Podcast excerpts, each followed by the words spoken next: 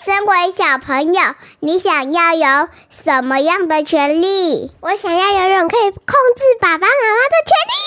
我想要有一直打电动的权利，买一栋大房子的权利。我想要拥有不会被骂的权利。我想要屁股变很大的权利。看人权影展，懂人权知识。人权线上影展特辑，我是主持人 Jean。你还记得自己小时候希望拥有什么样子的权利吗？今天呢，我们要和大家介绍法务部两公约十日谈人权速写线上影展其中的一部纪录片哦，它叫做《君哈的自闭星球》。同时呢，我们也和大家一起聊聊儿童人权的议题哦。今天我们很开心邀请到儿童文学评论家小大读书会联盟创办人林真美老师来到影评特辑，跟大家一起聊聊天哦。欢迎真美老师。你好，大家好。我小时候啊，嗯、最想要有的一个权利叫做现在就要知道的权利。嗯，知道为什么吗？因为大人常会跟我讲说：“哎，你以后长大就知道了。”哦，就是想问老师说：“你还记得你自己小时候最希望拥有什么样子的权利吗？”以我个人来说，因为我小时候我是一个懵懵懂懂的孩子，嗯，好，这是第一点。然后第二点就是说，在我们那个时代，其实没有什么权利的概念哦，好，所以就是其实你不会特别的意识到。我有什么权利？我想要什么权利？大家有听到那个片头前面好可爱的小朋友声音？嗯，我就请那位妈妈帮我录小朋友想要拥有什么样子的权利的时候啊，那妈妈就跟我说：“哇，这是个大工程哎，因为首先要先介绍什么是权利。”是，那我就觉得啊，其实当妈咪的人好像特别容易同理小朋友的心理哦，然后比较贴近小朋友的想法。因为呢，我就记得啊，我自己小时候常常会觉得爸爸妈妈好像都不是很了解。给我哎，然后就很想要跟爸爸妈妈争取很多的事情。嗯、那我们讲到权利这个东西嘛，小朋友到底拥有什么样子的权利呢？其实第一个，我觉得儿童权利之父柯扎克他其实说了一句很重要的话，就是说要谈儿童的权利，应该是先有人，然后才有儿童。哦，那意思就是说，在想儿童权利的时候。我们第一个要做是先把小孩当做一个人来看，所以也因为这样，我们现在人权已经是普世的价值。对，所以大人拥有的这些人权，小孩也要拥有。那当然，另外因为小孩有他特殊的需求，嗯，好，所以就是儿童权利应该就是说他有基本的人权，对，加上他作为儿童，他的。一个特别需要的权利，那他们有哪些比较特别的权利吗？所谓儿童的特殊需求，应该就是说，我想他们跟我们成人比起来，他们其实是在发展中，嗯，他们是一个相对的弱势，对，好，所以如果成人不会去保护小孩，那小孩其实很容易会变成人权的受害者，好，所以我们就必须要。特别的针对儿童哈，比如说在那个儿童权利公约就会提出非常多需要保护小孩的权利。那在这个整部儿童权利公约，如果我们这样归纳说，儿童到底有哪些权利？是简单的说，他们有四大权利。第一个是生存权，那这个我想就是基本人权。然后第二个是发展权。那发展权当然也就包括教育权啊，参与文化的权利，确实也就比较是他们特殊的需求。嗯，好，另外就我刚刚说的受保护的权利，还有第四个权利叫参与权，比较后来大人才意识到说他是他的主体。嗯，好，所以也是行使权利的一个，他是他的主人。那我们刚刚都有提到嘛。我们大人，我们也在参与社会，然后甚至我们是有投票权呐。对啊，那小孩是没有这个公民权。嗯，可是我们也应该还是要把小孩当做是一个独立的个体，所以他针对跟他相关的，好生活也好，社会也好，而这个参与权就是在强调小孩有表达意见的权利。嗯，好，那甚至就是他也可以去参与做一些他觉得用他的方式去改变这个社会。这种参与权，除了像这样子的权利之外啊，因为我自己在看这个儿童人权公约的时候，我就觉得，哎，有一个权利好可爱哦，它叫做游戏权。嗯，这感觉真的是比较专属小朋友的，对，对不对？是，那也是小孩发展的一个特殊的需求。嗯，那这个其实我们可能刚刚我在归纳这四大权利，哈，游戏权其实就是放在这个发展权里面。哦，因为小朋友的游戏这个权利到底为什么重要啊？其实《儿童权利公约》第十七号一般性意见里面就有提到喽，游戏和娱乐可以促进儿童的创造力、想象力。自信、自我效能以及培养身体、社会认知和情感力量的技能哦。因为像我们常有一些益智游戏嘛，就可以帮助大脑的成长啊。小朋友呢，在公园玩的时候，常常会学会到一个谈判的技巧。嗯、这个互动当中，谁要先溜？那溜滑梯有没有一些相互的规则？其实这些都是在一个行为中学习啦。再来就是去体验世界啊，然后了解自己在这个世界上面是处于一个什么样子的社会地位，是一个社会化很棒的一个。的过程啦，嗯、我觉得爸爸妈妈可能就会想问啊，刚刚老师讲到说，小朋友有很多权利，除了基本的人权之外，还有小朋友特殊的，因为他们是小朋友，所以有的权利。对，那小朋友有这么多权利，他等一下跟我争取，那我要怎么管教他呢？嗯、我觉得每一个人去争取他作为一个人应该有的人权，我觉得这是理所当然的。所以，当孩子有意识到他有什么样什么样的权利被剥夺，然后他发声告诉我们。我觉得大人要做的就是还给他。把这个权利还给他，所以并不是管教的问题。那如果说他跟我争取了这个权利，那可能我是处于一种说，哎，我想要保护他，是那当中有冲突的时候怎么办呢？我觉得，因为我们大人跟小孩，我们是不同的人种，所以我们一起生活，尤其是在家里，好，或者说在学校这样的一个场域，其实成人的世界跟儿童世界本来就是会有非常多的抵触、利益冲突，只是说我们到目前。为止，我觉得都比较是成人主导哦，啊、呃，就是说我们是用成人来规定一个规则，让小孩来配合我们、遵循我们。所以我觉得我们可以重新再去想这个事情，就是说，如果我们都是平等的，那我们一起生活，我们势必会发生一些矛盾冲突。这时候。最好的是，我们应该跟小孩展开一个平等的对话。嗯，就是说我们大人也把我们大人的需求困境让小孩理解，我们也去听小孩他的需要，然后在平等讨论的过程，大家去找出一个。妥协吧，哈，就是双方都可以互相来共同遵守维护的生活方式。我觉得这个是包括这个，我们为什么要推动儿童权利？其实不是要无限上纲，说小孩想怎样就怎样，而是我们必须意识到那是他们的人权。那接下来在生活里面的各种的困难，哈，就是我们可以重新跟孩子用一种平等互动的方式。然后来解决哇！我觉得这对很多爸爸妈妈来说会觉得天哪，我每天都快要被他气死了，怎么有办法还可以跟他平等的对话呢？嗯、所以我觉得这个就是我们大人的问题啊，嗯、就是说我们也不够了解小孩，然后我们也没有意识到说小孩他是有他的人权哈，所以我们是每天把我们很多的期望要求。要框在小孩身上，嗯，那其实小孩他其实是有做自己的权利，对，那他不断的是被我们框线，那可是有时候他们也会不小心踩线，嗯，那这就是你刚刚所说，可能因为这样而让我们大人就暴怒。好，所以我觉得这个真的是要重新来过。那我们刚刚有讲到儿童人权，其实它在发展的一个过程当中，它是有一个起源跟一个发展历程的嘛。嗯、我们刚刚也讲到说，哎、欸，有一个儿童人权之父，老师可以跟我们讲讲这个之父本人的故事吗？可扎克先生，哈，他其实是在上一个世纪，他是一个波兰的犹太裔，嗯。那他是一个小儿科医生，在他的生命历程里面，他非常的关心小孩，嗯，所以他对于教育，或是说对于儿童的处境，在二十世纪初，其实他就是已经走在最前面，嗯，所以他后来他放弃当小儿科医生，然后去当孤儿院的院长，前后经营了两家孤儿院。之后就是碰到第二次世界大战。对，那他的第一家孤儿院其实是在照顾犹太的小孩。嗯，那科扎克也是犹太人。对，所以在那个纳粹进到那个华沙的时候，没多久他们就是被关在那个犹太区，其实是吃不饱穿不暖。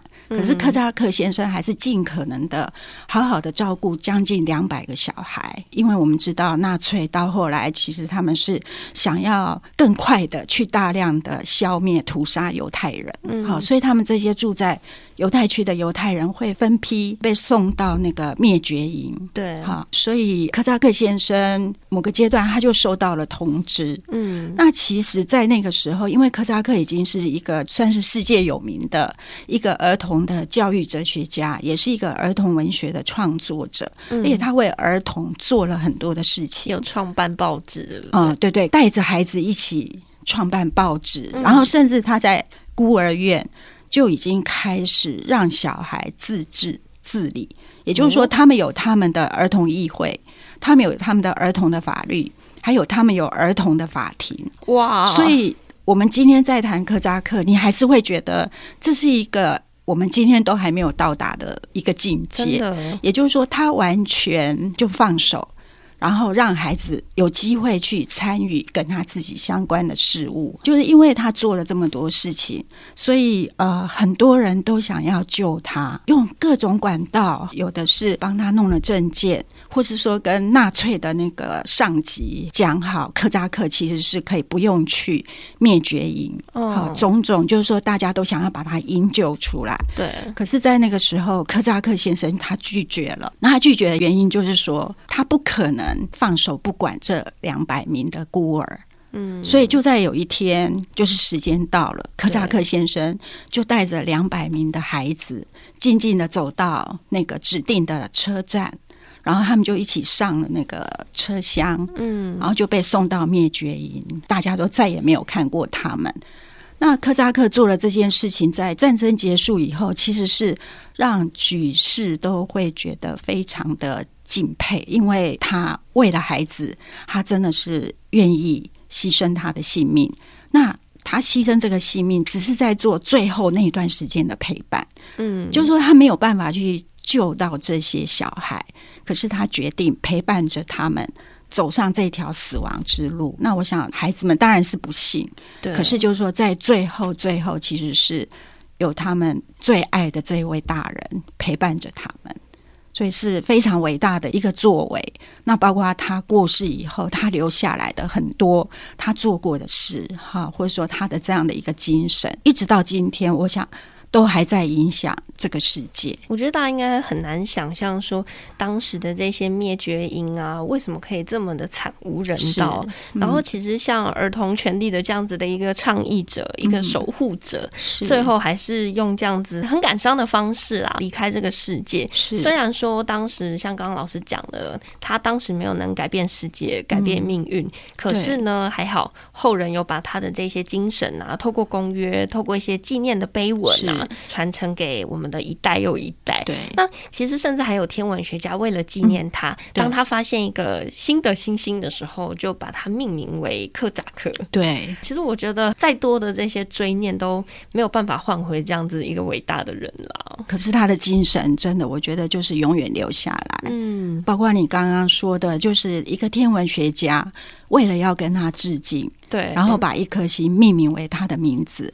我觉得这个，如果我们知道科扎克先生的故事，我们也把这个故事告诉孩子们，我们又知道说，在天上有一颗科扎克星星。哇！那那种感觉就是他继续守护着这个地球上的孩子，一方面那个影响非常的深远，一方面他的那种温柔继续在守护着我们一代又一代的地球的小孩。接下来呢，我们其实就要来聊聊一下这个人权影展的选片，叫做《君哈的自闭星球》。哇，也跟星球有一点小关系。哦、是 这是一部韩国的纪录片哦，它入围了二零一八年阿姆斯特丹国际纪录片影展最佳的纪录长片，讲述呢，在这个社区啊，在学校里面有一个让大家都很头痛的自闭症的孩童，他叫做君哈。这部片其实就是透过摄影机，把这样子大家如何跟自闭症患者相处啊，家长、同学、老师之间，他们怎么样子做调和，然后做一个非常，我觉得是一个真实的记录。嗯，所以呢，就是带大家去看说，哎，君哈在这个社会化的过程里面，面对了哪些困难啊？然后需要社会跟特殊需求的一些族群如何去磨合、相互的这样子的一个过程。嗯、这部片当中呢，其实无论是老师或是家长，都会一直思考一个问题，就是君哈在学校里面，他一直觉得好像很高压，因为他觉得压力很大。然后就会一直比较有一点点失控的状态，那大家就会想说，他真的幸福吗？他每天要面对这样子的一个处境，他是不是真的是幸福的？那也去思考说，哎，学习到底对君哈来说有什么样子的帮助？教育到底又有什么样子的目的呢？老师觉得呢？嗯，我觉得教育其实最重要是适性吧，让每一个孩子他都能够适性的发展他自己。对，我觉得教育应该要做到这样。可是我们当然非常的遗憾，尤其就是回到我们的体制教育，哈，它已经非常的规格化，就是一套。统一的教材，哈、嗯，然后包括那个时间都是固定的，所以每个孩子其实他们必须在固定的时间里面接受固定的东西。可是不同的孩子，可能他们会有一些他们不同的需求。嗯，那尤其是这些有特殊障碍的小孩，哈，如果我们把它放在这样的一个地方，其实对他来说，真的就是一个痛苦。对啊，相互的折磨。对对对对对。那除了真美老师刚刚讲到的，我们应该要适性嘛，对不对？嗯、所以呢，《儿童人权公约》第二十九条第一点也有讲到，我们儿童教育的目标其实是要让儿童的人格、才能还有精神、身体的潜能获得最大程度的发展。嗯、其实这就是刚刚老师讲的适性。对对对，有没有成就，好像常常会是我们社会去评断这个教育是否很成功的一个标准，但不应该如此啦。对，大家应该要就是了解。每一个人的不同，然后呢，透过让他可以发挥到最大程度的所长，才是比较重要的事情。再来就是啊，这部片里面其实有很多无力感存在。那当然就是家长啊、学校之间，然后面对这个特殊生的一种无力感哦。这个君哈的妈妈就有讲到说，现在是学校没办法，就问家长有没有办法吗？哇，老师自己有在那个比如说教育的过程当中听到这样子的一个反馈，我觉得这是好像。很容易想象，绝对会有这样的一个状况。不过，这个我觉得都还是有必要，大人重新回到根本去想这件事。嗯，好，也就是说，对于一个孩子，我觉得不是像踢皮球那样，大家都要真正的能够站在这个孩子的立场，然后去理解他的需求。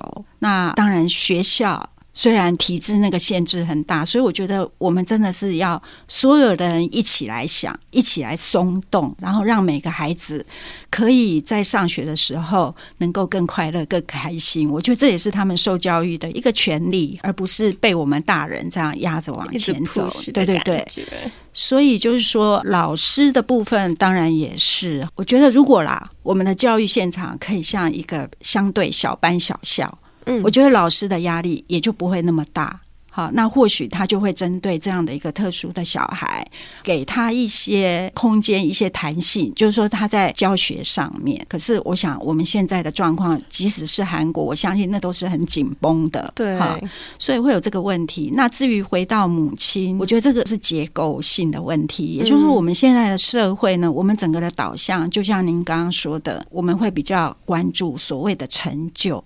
对，那进到学校在意的会是学业，可是这个孩子他就是无所适从，哈，所以我是觉得我们真的就是要降低这样的一个价值观，就是说，其实每一个人最重要，真的，我觉得你要变成一个成熟的大人，好好的发展自己，其实比较重要，真的就是回到做自己。有这样的机会。即使是你有一些障碍，我觉得就是看各种状况。比如说，我们透过教育让他有自理的能力，这是一个最根本的。嗯、然后之后，如果他还可以学习，那我们就提供。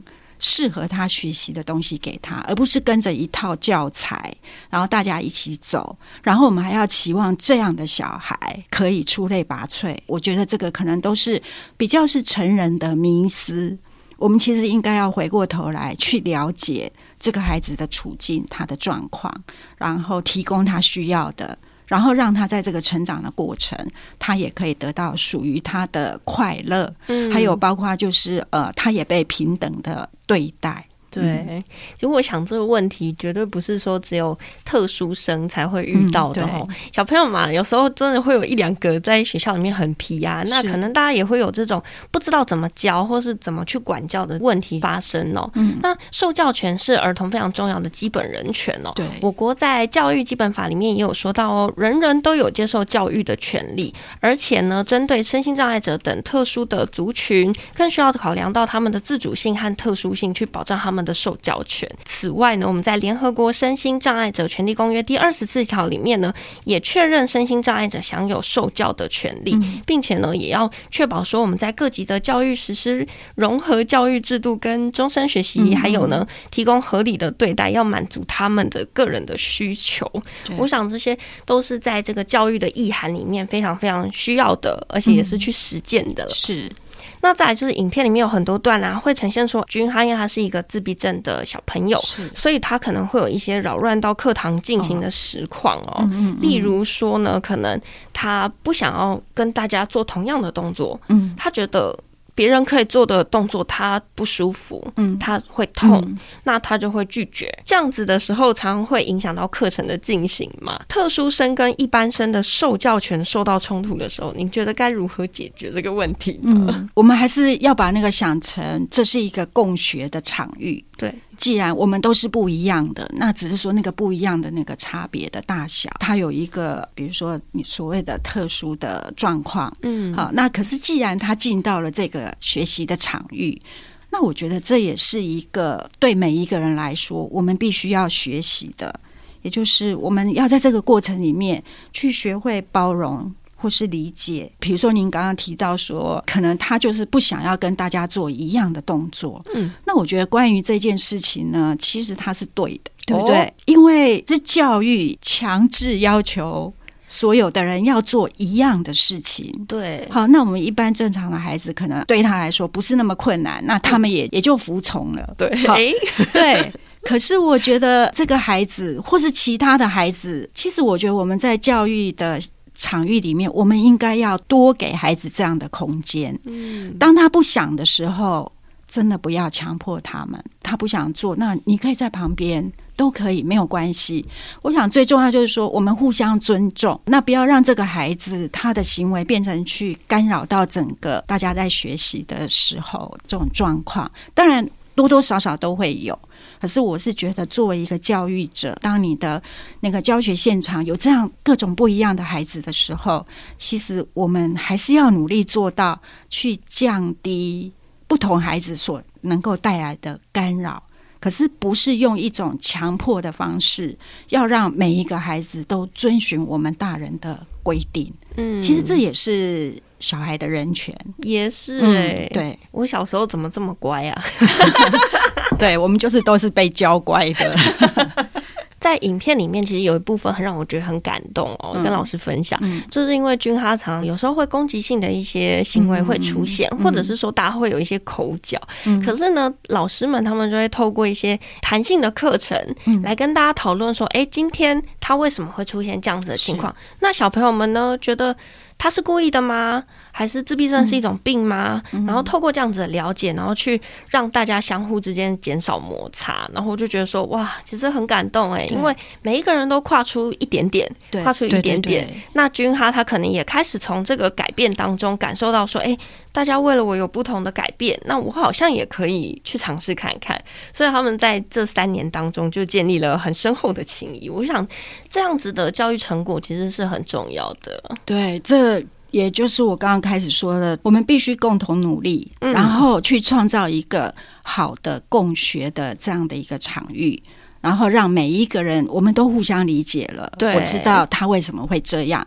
当你理解了之后，我觉得尤其是小孩，嗯、小孩的宽容度是很大的。对，他们通常会有一些，比如说所谓的霸凌啊，或者是什么样的行为，那个我觉得。前面都是来自于没有互相的理解。那如果他们都能够有这样一个充分的去了解到对方，其实小孩是会互相帮助的。我觉得互相帮助为什么很重要？因为像是我们的卫福部就统计过，二零二二年台湾自闭症的人数大约在一万七千人左右啦。那轻症当然是占大多数，大约七成左右。二零二一年呢，卫生福利部统计表呢里面有统计过约四十。十四个儿童之中就有一个是被确认患有自闭症谱系的障碍，所以其实这个频率 也不算说在一般的生活当中大家会遇不到啦，偶尔是会遇到这样子的状况，那大家都需要多一点的包容了。对，刚刚我们一直讲到就是有儿童人权，然后公约有保障，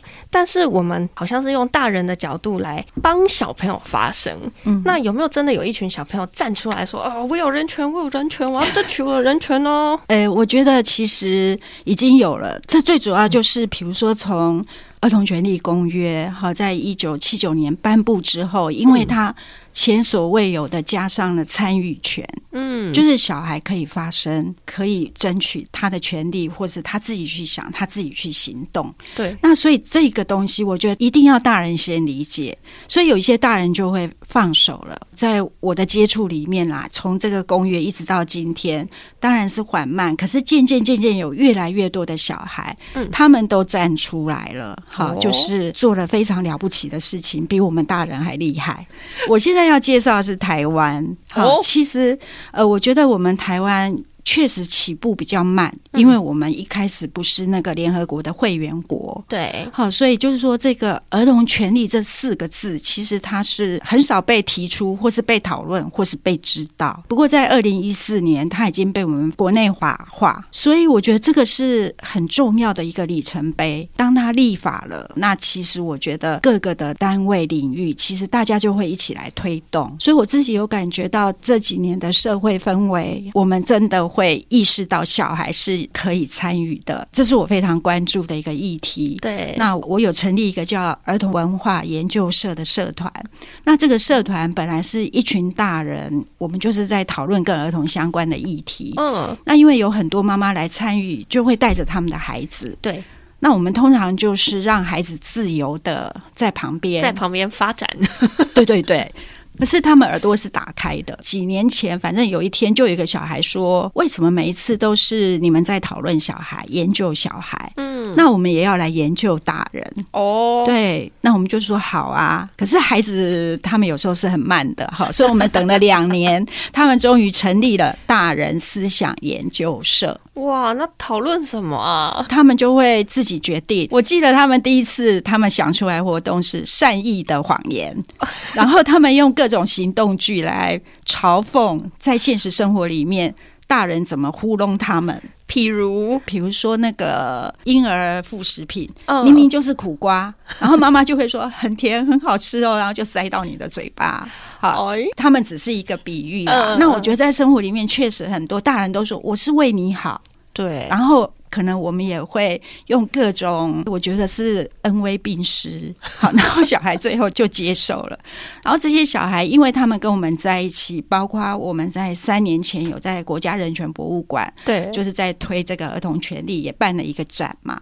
所以这些小孩其实是一路跟在我们的旁边，所以我觉得他们的那个意识是很自然的长出来，嗯，好，所以他们就非常积极主动的跟我们一起行动。所以那天的展开幕，是我们的小孩负责去导览我们刚刚所说的那个四大权利。哇！而且蔡英文总统后来也有去，小孩也是负责跟蔡总统导览这个儿童权利公约。那除此之外，他们就会非常积极的参与，比如说在国家人权馆或是其他地方有这个关于儿童绘本跟人权有关的，嗯。我们的小孩都非常积极主动，他们就是去扮演那个朗读的角色。哇，超棒的！还有就是呃，像各个地方只要是跟儿童议题相关，然后我们都是让孩子自己去想、去决定，也就是他们自己发声。嗯，然后他们会针对那个议题去设计出各种好玩的游戏或是道具，然后他们就会去摆摊。哇，那这个摆摊的意义就是在跟大家介绍，我有权利。对，什么是儿童权利？好，所以我觉得这个至少是目前在我身边，呃，我看到的一群小孩，他们是真正的在为自己发声，而且不只是他自己，他们真的觉得儿童权利很重要。对啊，所以他们想要把这个观念让社会更多的大人跟小孩知道。他们真的是人权实践者哎！对对对，刚刚听到那个善意的谎言，我相信很多听节目的爸爸妈妈已经开始有一种咯噔的感觉了呀。因为我就有听过，就是爸爸妈妈为了要自己偷偷吃宵夜，然后就赶快把小朋友说：“哎，我们也要睡了，我们也要睡喽。”嗯，对，很多爸爸妈妈开始想起自己的善意的谎言。我们讲到说小朋友为自己的权利去争取嘛，我还有看到一个很有趣的，是关于。给台北市长的一封公开信，哦、对对对，他们是在讲那个荡秋千计时器的事情。哦，那个时候对，确实也就是因为媒体报道嘛。当然一开始是出自于说。可能有人荡荡荡，然后就不肯下来。对，好，那开始有大人反应，最后台北市政府就做出一个决议，嗯，就是说，哎、欸，他们想要试行在这些哎秋千的旁边弄那个计时器嘛。对，好，这个报道出来以后，我想当然就是整个社会可以去讨论是好的事情啊。嗯，那我们在大人思想研究社的聚会，孩子们就知道了这个新闻。嗯。当然，我个人是觉得荒谬啦。可是呢，呃，我们还是开放，让所有的孩子去讨论。嗯，你们觉得这件事情 OK 吗？所以他们那天下午其实是经过非常精彩的讨论。哇！最后他们有一个共识，简单说啦，哈，就是说，其实这样的事情呢，是可以让小孩自己去解决的。哦，就是我们刚刚谈到游戏。在游戏的过程，其实他们也要去协调很多人际。那如果说我们不给孩子这样的机会，然后大人就介入，嗯、那因为比如说哦，那个妈妈觉得说你的小孩怎么可以这样，其实会变成大人的吵架。对，所以大人就会方便行事，好吧？那就设一个滴答滴答滴答滴。滴答的这个计时器，对哈，我还记得孩子们就会说到说，那为什么是三分钟？为什么不是五分钟？哦、为什么不是？对不对？好，就说这件事情为什么都是你们大人在决定的？欸、而且他们真的就觉得说，第一个这个状况在他们的经验里面也不是那么多 哈。那如果遇到，其实那是孩子的事，他们应该自己试着去协调。好，所以最后呢，他们的结论就会觉得说，第一个这是由上而下嘛，而且是你们大人在决定我们要怎么玩。对，所以他们后来就决定说，那他们要共同写一封信给柯文哲市长。哇、呃！所以后来也是透过他们的粉丝页发布出去。对对，后来当然还有一些啊、呃，像亲子共学团哈、嗯，他们也是对这件事情就是站在孩子这边。所以后来可能有跟那个台北市政府，他们当然也有派人出来，嗯，然后可能办了一个，可能是一个公听会或是一个讨论会，嗯嗯。所以这件事情后来还好，他们就没有真正的去执行。哦，对，这样子的一个过程其实很有趣。对对对，我们会觉得好像。很小的一件事情，嗯，或者是说我们觉得好像很严重的事情，嗯，小朋友觉得这是我们自己的事情，对对对对对。嗯，其实我觉得无论大人还是小孩啦，都是公约所保障的主体哦。我们不应该说把小朋友就变成我们大人的附属品一样，理性讨论、独立思考，一起让这个世界变得更好哦。谢谢今天林真美老师跟我们一起做分享。此外呢，如果你对于我们讨论的这部纪录片《君哈的自闭星球》有兴趣的朋友呢，在线上人权影展期间，可以透过 G I L O O Gilo 计时影音平台观看。影展过后呢，如果才听到本集的这个朋友们哦，还是可以直接上网搜寻合法的平台观看哦。我们就下集见喽，拜拜。今年十二岁，国小六年级；今年十四岁，国中二年级。我希望可以晚一点到学校。这样我们才会有更多的时间睡觉和吃早餐。我希望有更多的社团时间，这样能让我有更多的时间把社团的才艺学好。